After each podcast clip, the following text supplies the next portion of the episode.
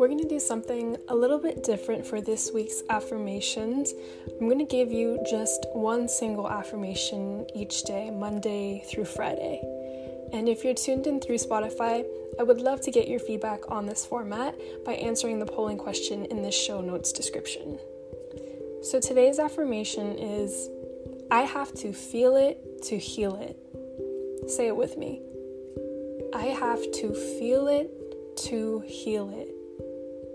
So often we wish that we could just feel better and snap out of whatever negative emotion we may have consuming us. But in reality, we know this is not how it works. Sometimes we need to fully feel the heaviness of an experience many times before we let it pass fully through us. And you have to allow yourself to feel through it in order to heal through it.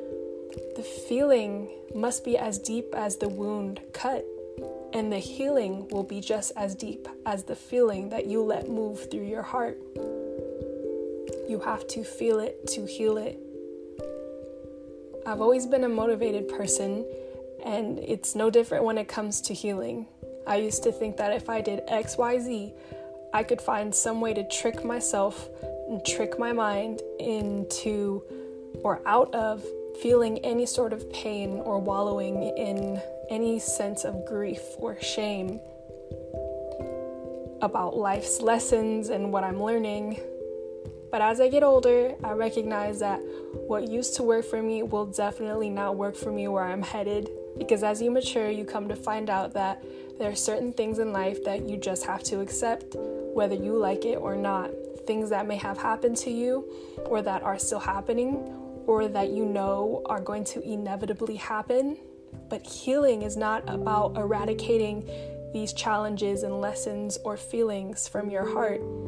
Healing is about finding peace in the feeling through the whole range of feeling of emotions that this human existence has to offer. You have to feel it to heal it. And there is a difference between wallowing in your own self pity and actually feeling through something to heal it.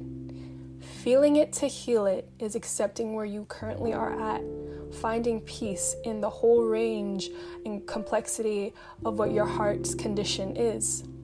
It's not about unnecessarily exposing yourself to pain or tumultuous thoughts so that you can punish yourself over and over and over and traumatize yourself. No, that's not what healing is healing should never be revolving around trauma.